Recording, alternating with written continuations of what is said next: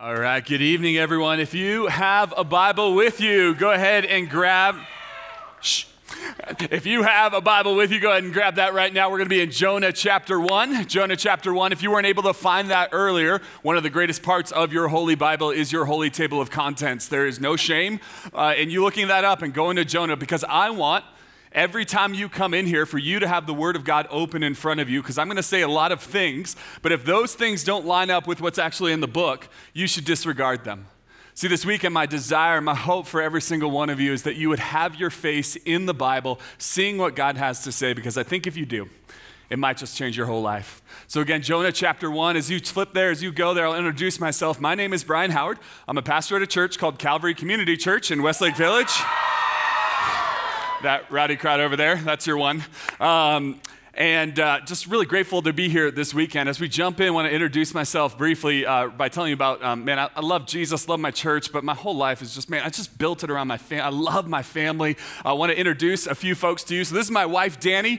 Uh, Danny is my beautiful bride. We got married in 2013, been married um, almost nine years here. Uh, love her. She loves Jesus. She's beautiful. She's wise. She's funny. Uh, and she is just, a, the, man, I love her to death. And uh, she couldn't be here this weekend, but just missing her and love my wife, Danny. I've got three kids. Here's my first, my daughter, Grace.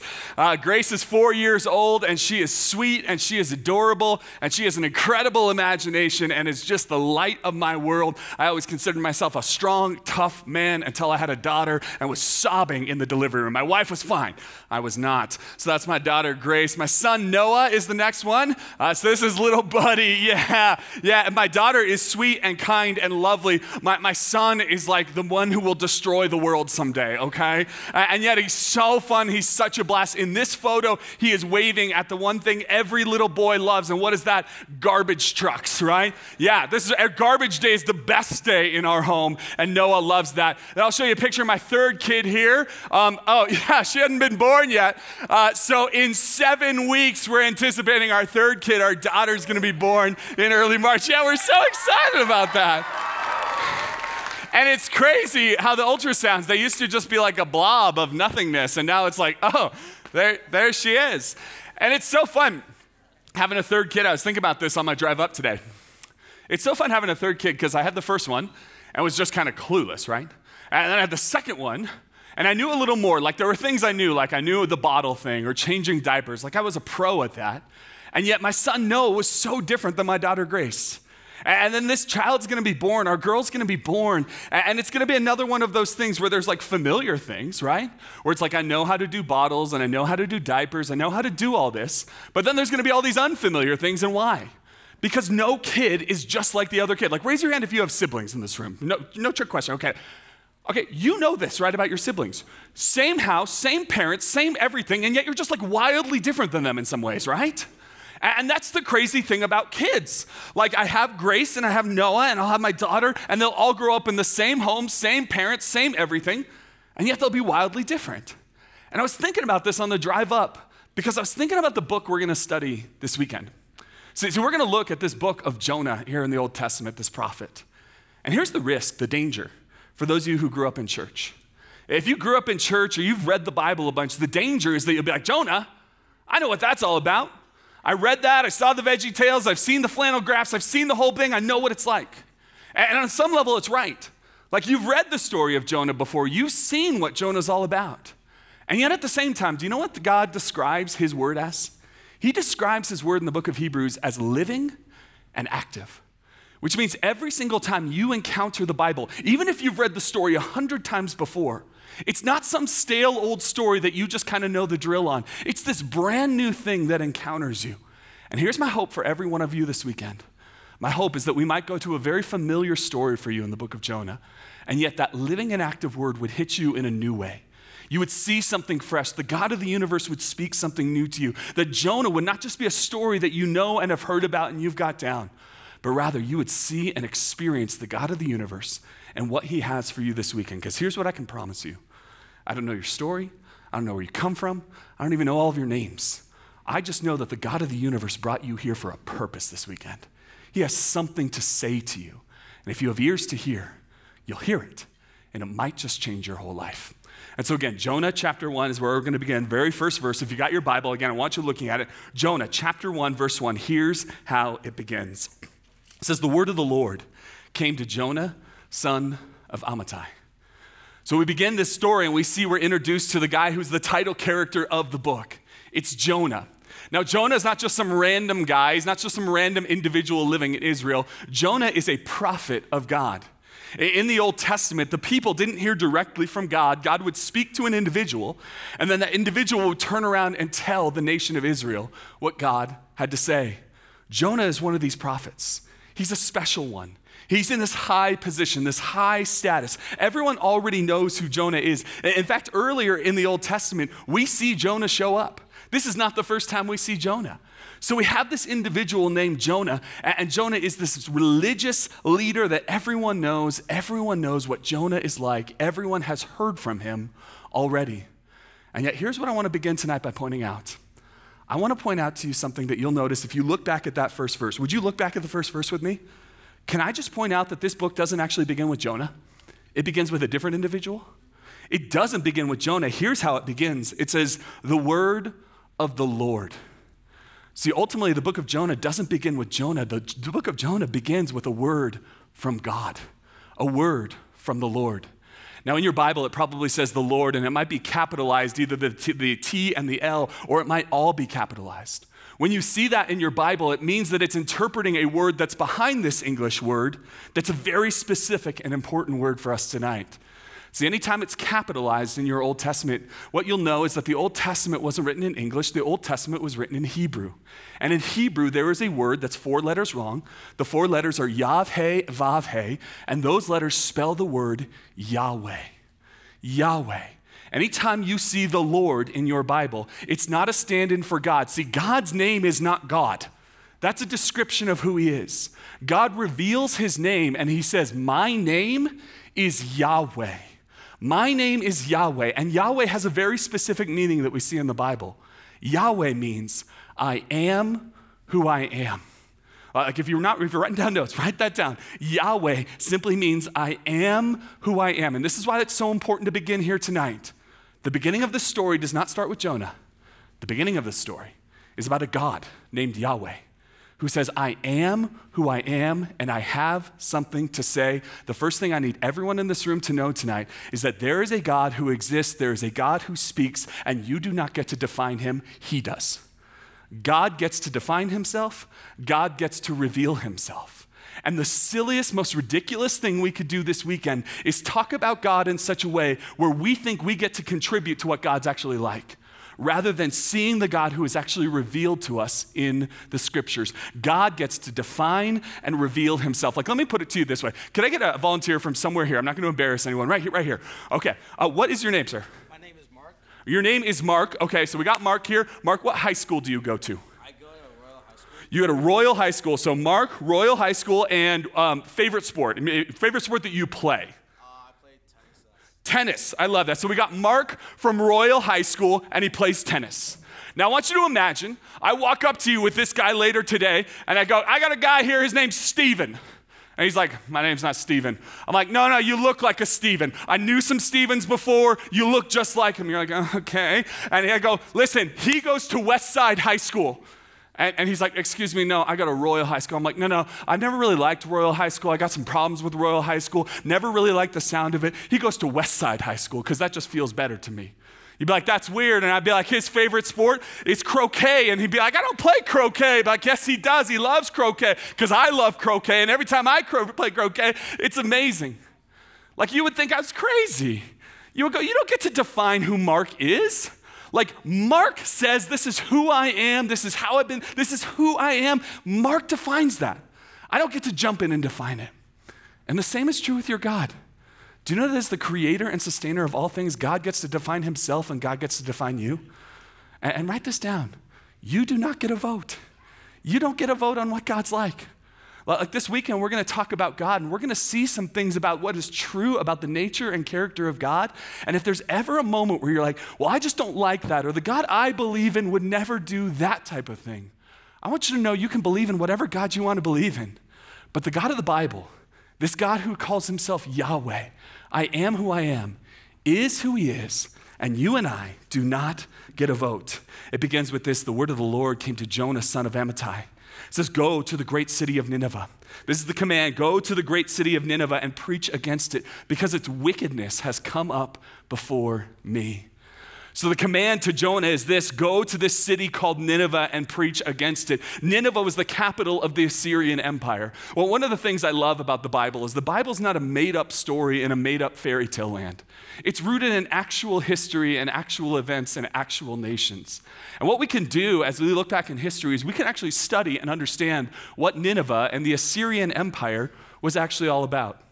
And here's what you need to know about the Assyrian Empire of all the empires and of all the kingdoms and of all the things we see all throughout history, there is almost nothing or no one as brutal as the Assyrian Empire, of which Nineveh is the capital. You know what the Assyrians would do? They would go in and they would conquer a people. And they would walk in and they would go up to the leaders of the people they would conquer. And when they knew they had defeated him, they would go in and they would cut off both of their legs. And then they would cut off the person's left shoulder.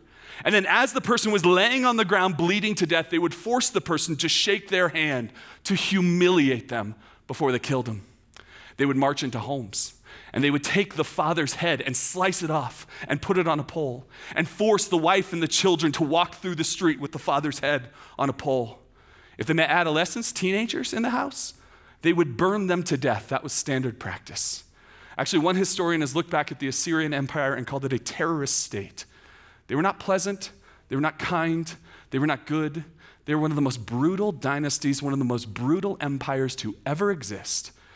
And the word of the Lord comes to Jonah, son of Amittai, and says, I want you to go to those people because their wickedness has come up before me. I want you to go to those people. In, in, the illustration we have here this week, it's this side, the backyard. I want you to go to those people and I want you to call out to them. I want you to call them to repentance because their wickedness has come up before me. What does this tell us about our God? I just want to be abundantly clear tonight. Our God sees and knows every single thing that happens in this world. And God sees and knows every single thing that happens in your life. And when God sees wickedness and that wickedness comes up before him, it offends a holy God and he calls us toward repentance. Because here's the key thing I need you to know about God I said that God defines and reveals himself. And if I were to ask you, what is the one word the Bible would use to describe and define God? I might get all sorts of answers from this room. I might hear love or power or wisdom or knowledge, and those are all true things about our God. But I want you to know that the central claim the Bible makes about God is that God is holy. He is holy.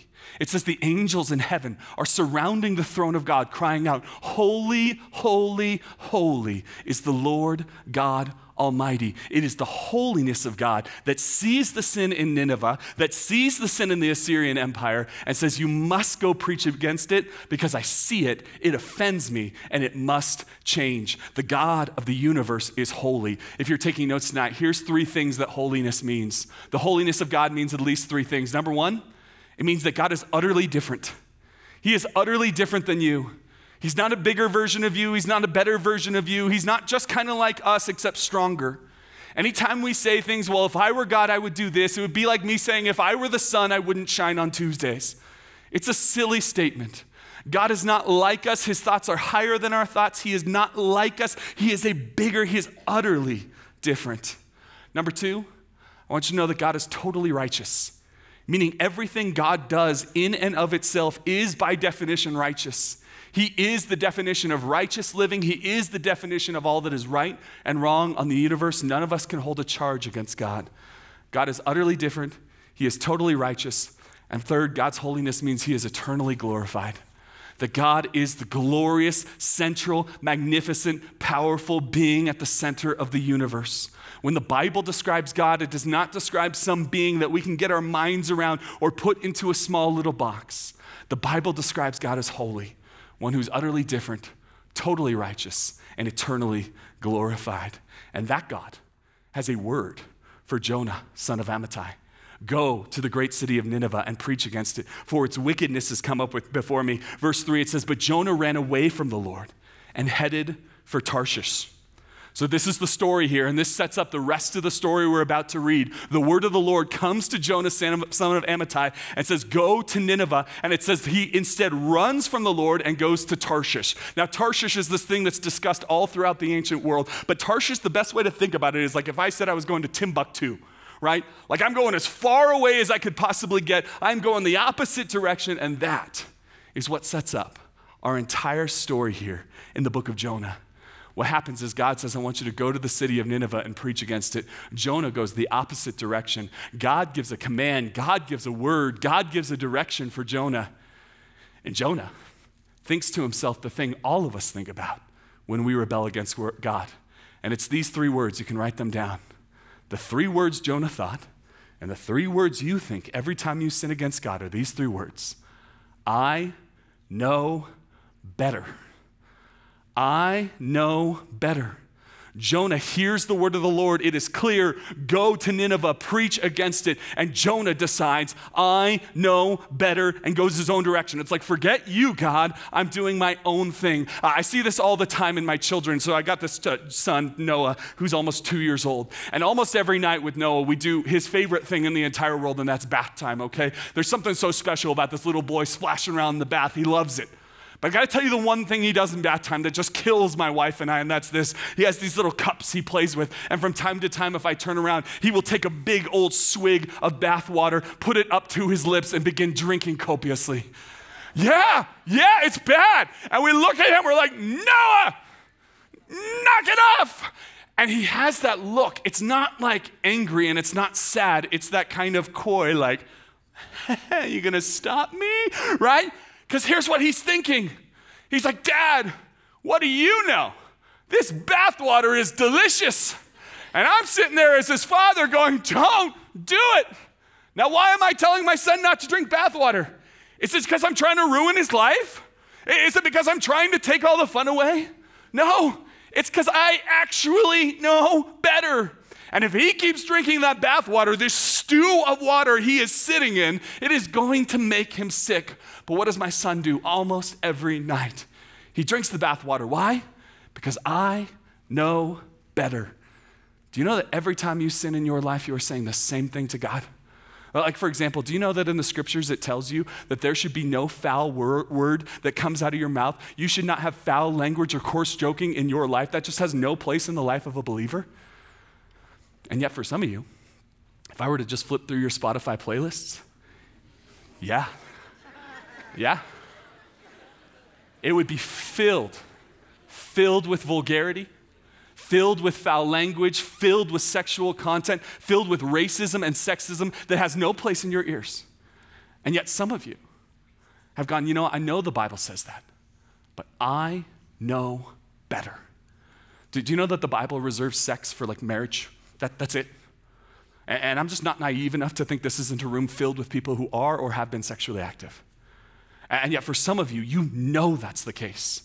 And yet, somewhere along the way, you got into a relationship and you love her and he loves you and everything's so good and they don't understand our love and we're gonna get married someday anyway because we know better. That's what sin is.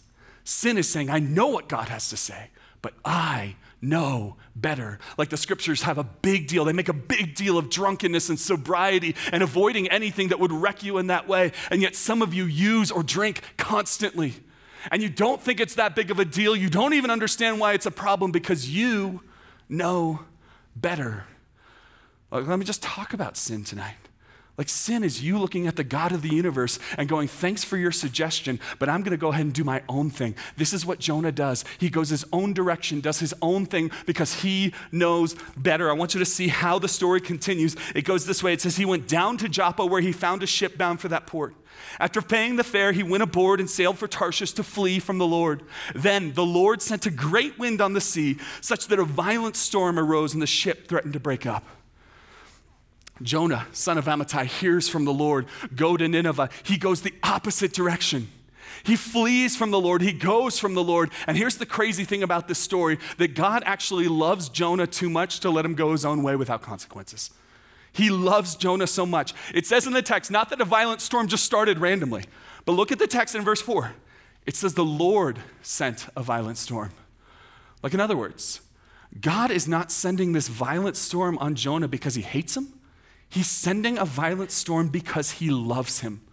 Because God loves Jonah too much to let him sin without consequence. And I need you to know the same is true for you. Listen, God loves you too much to let you go your own direction without consequence. And I need to be clear for everyone in this room your sin always has consequences. Well, let's just be clear about the gospel. The gospel is going to tell us there's no condemnation for those who are in Christ Jesus. So, from that, I learn, my sin will never cost me my salvation.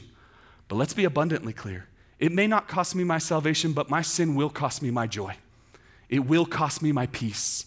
Like some of you love Jesus and walk with him, and yet you have some kind of hidden sin going on in your life, some kind of addiction, some kind of thing that no one in this room or very few people know about. Your parents don't know about, your youth pastor doesn't know about it. No one knows.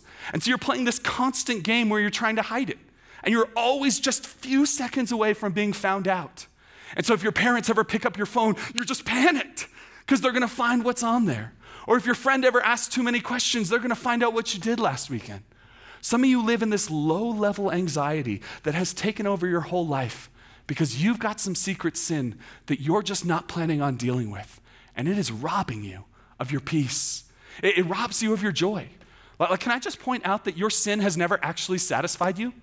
That's why every time that those of you who struggle with pornography say this, this is the last time I'm going to look at porn, that's why it never works.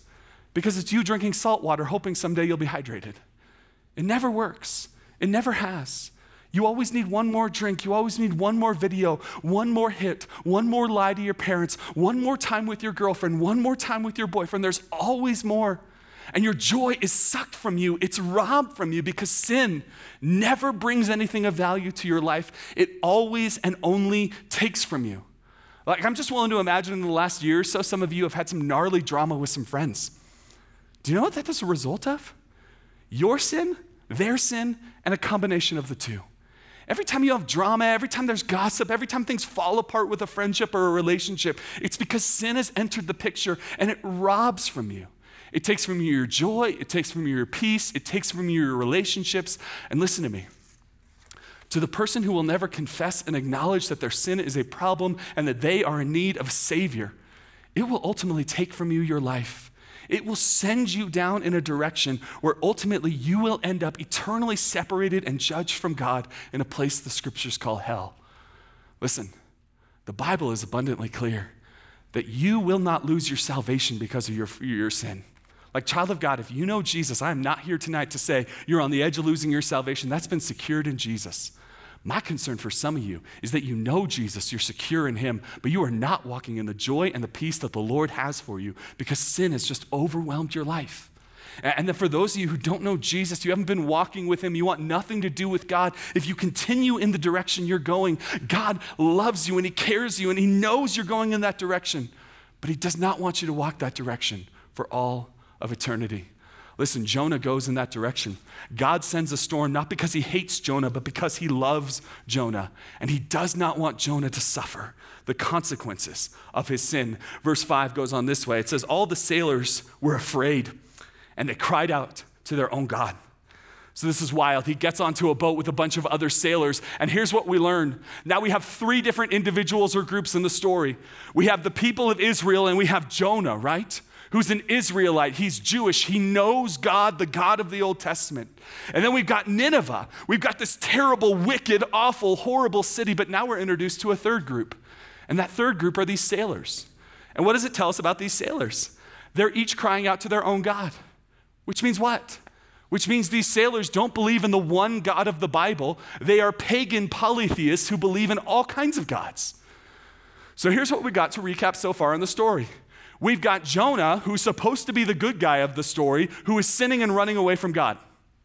We've got the Ninevites, who are supposed to be the bad guys of the story, and they are bad guys because they're doing wicked, awful, horrible things.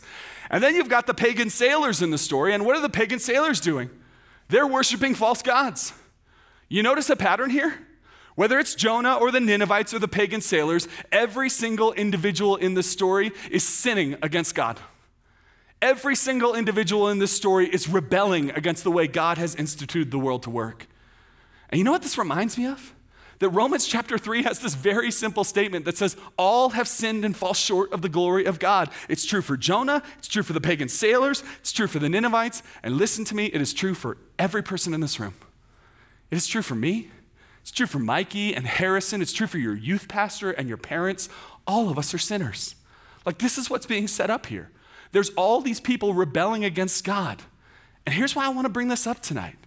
Because I think there's some of you, as we talk about sin and as we talk about the effects sin has in your life, where you kind of think you're a sinner and that makes you unique. Like some of you live in this shame where you think if you ever confessed to people here in this room that you were a sinner, they would be shocked and overwhelmed. Or you think if you went to your youth pastor or to your cabin tonight and said, Guys, I got to confess, I'm addicted to porn. I, am just out of control with my anger and rage. I lie to my parents all the time. I drink all the time. I cheat and I steal and I'm terrible to people. You think if you say that out loud, people will be shocked. But can I just like remove that from you tonight? Can I just out everyone in this room, myself included, as a sinner? And you know what that does? It frees you from having to pretend you've got it all together. It just frees you up to not have to pretend that you're perfect and you don't have sin and you're not a sinner. You are. And so, what does that mean for us practically?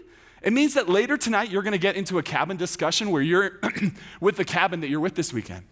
And, and here's what's so cool you just get to confess to them that you're a sinner. You don't have to hide and pretend. In fact, the only people we're certain of that are lying are the people who are like, I don't struggle with anything. I'm good. 100% in the clear. Don't even need to talk about it. Those are the only people I'm concerned about. Like tonight, when you get into cabin time, when you get with your youth pastor, your counselor, your leaders, Share what's going on.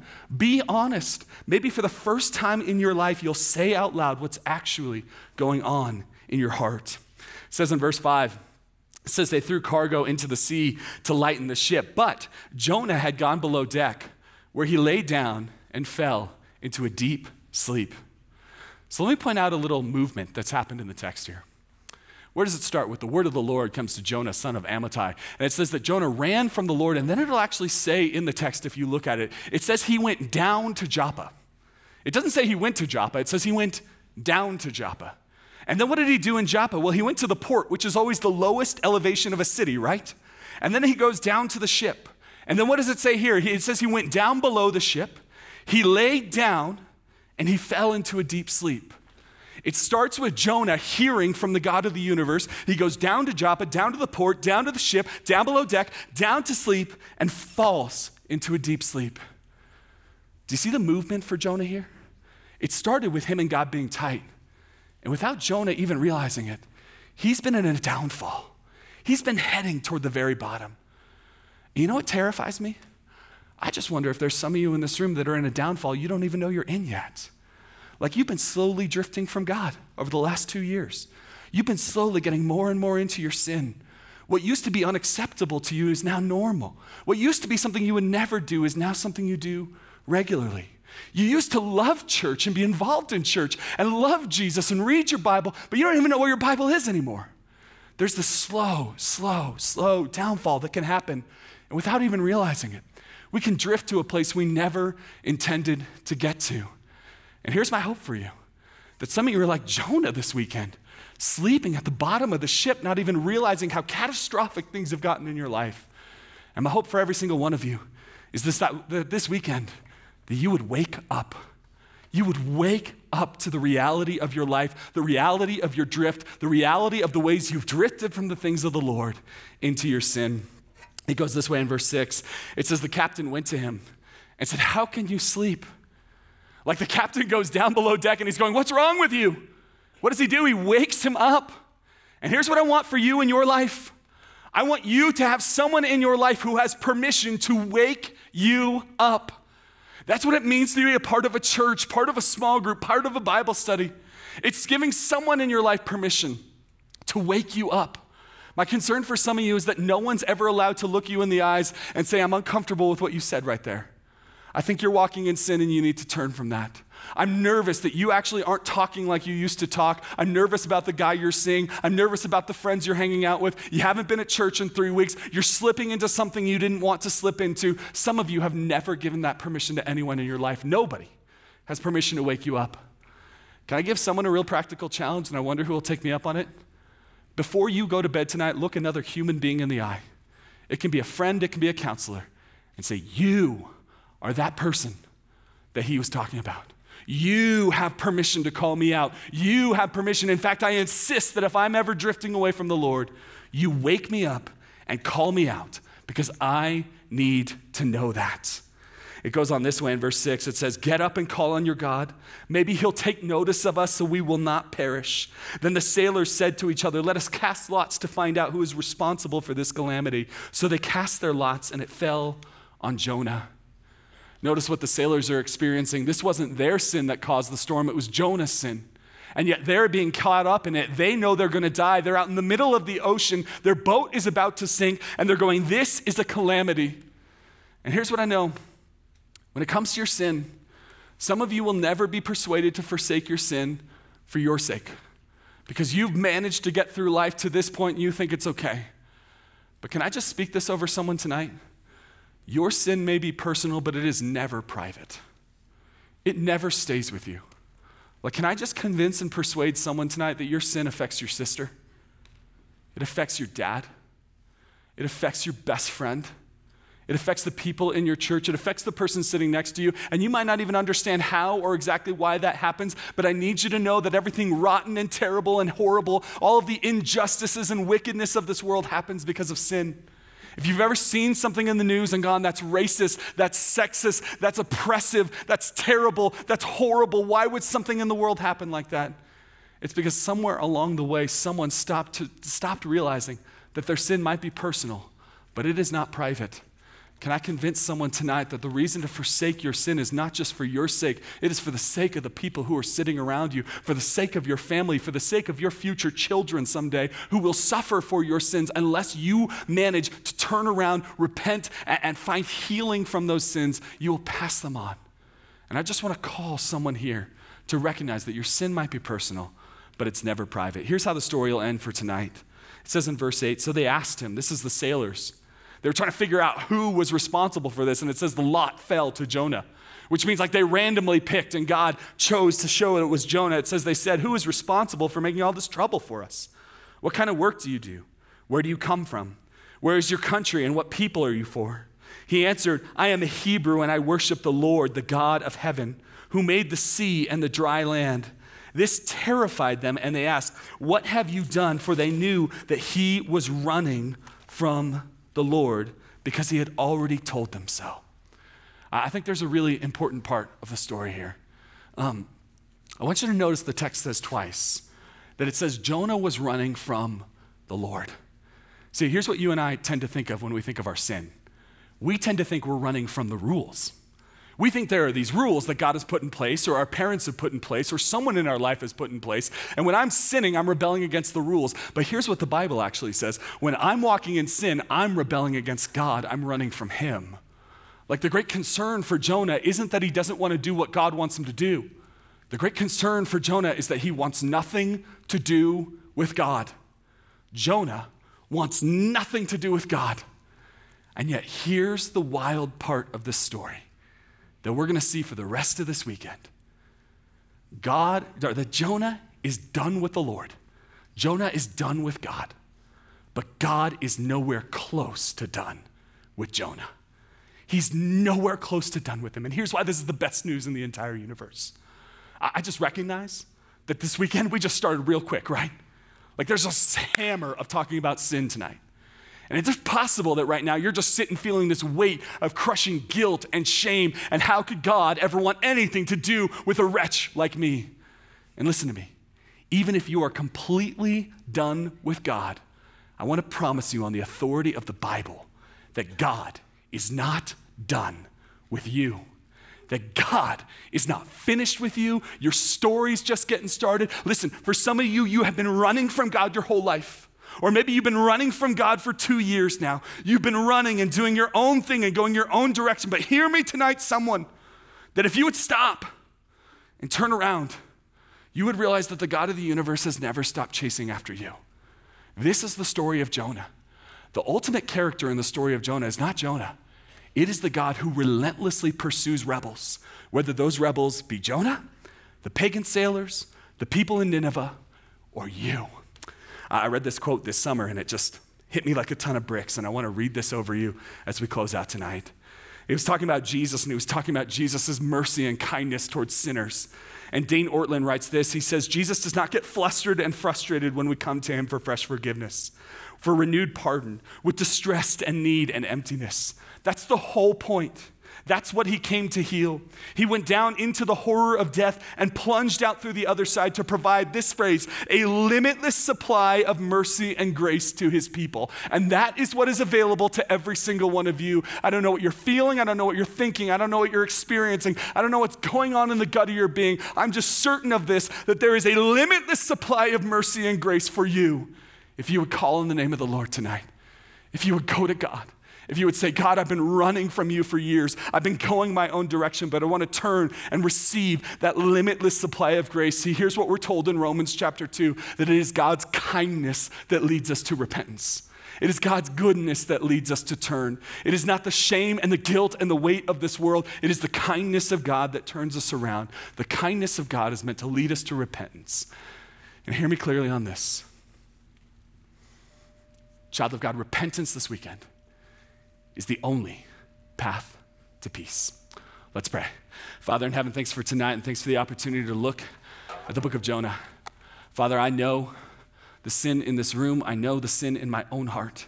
And I pray, Lord, that you would come meet us with your kindness, with your mercy, and your grace. And that kindness and mercy and grace would lead us to repentance. I pray for the young woman in this room who just feels so much shame right now. God, that that shame would be shattered by the goodness and the grace of Christ. I pray for the young man who is walking in darkness right now, that you would pierce through with your mercy and your love and tell that young man how loved he is. God, may this be a place of confession and repentance tonight, that we might experience the peace you have for us. We pray this in Christ's name, and all God's people said, Amen.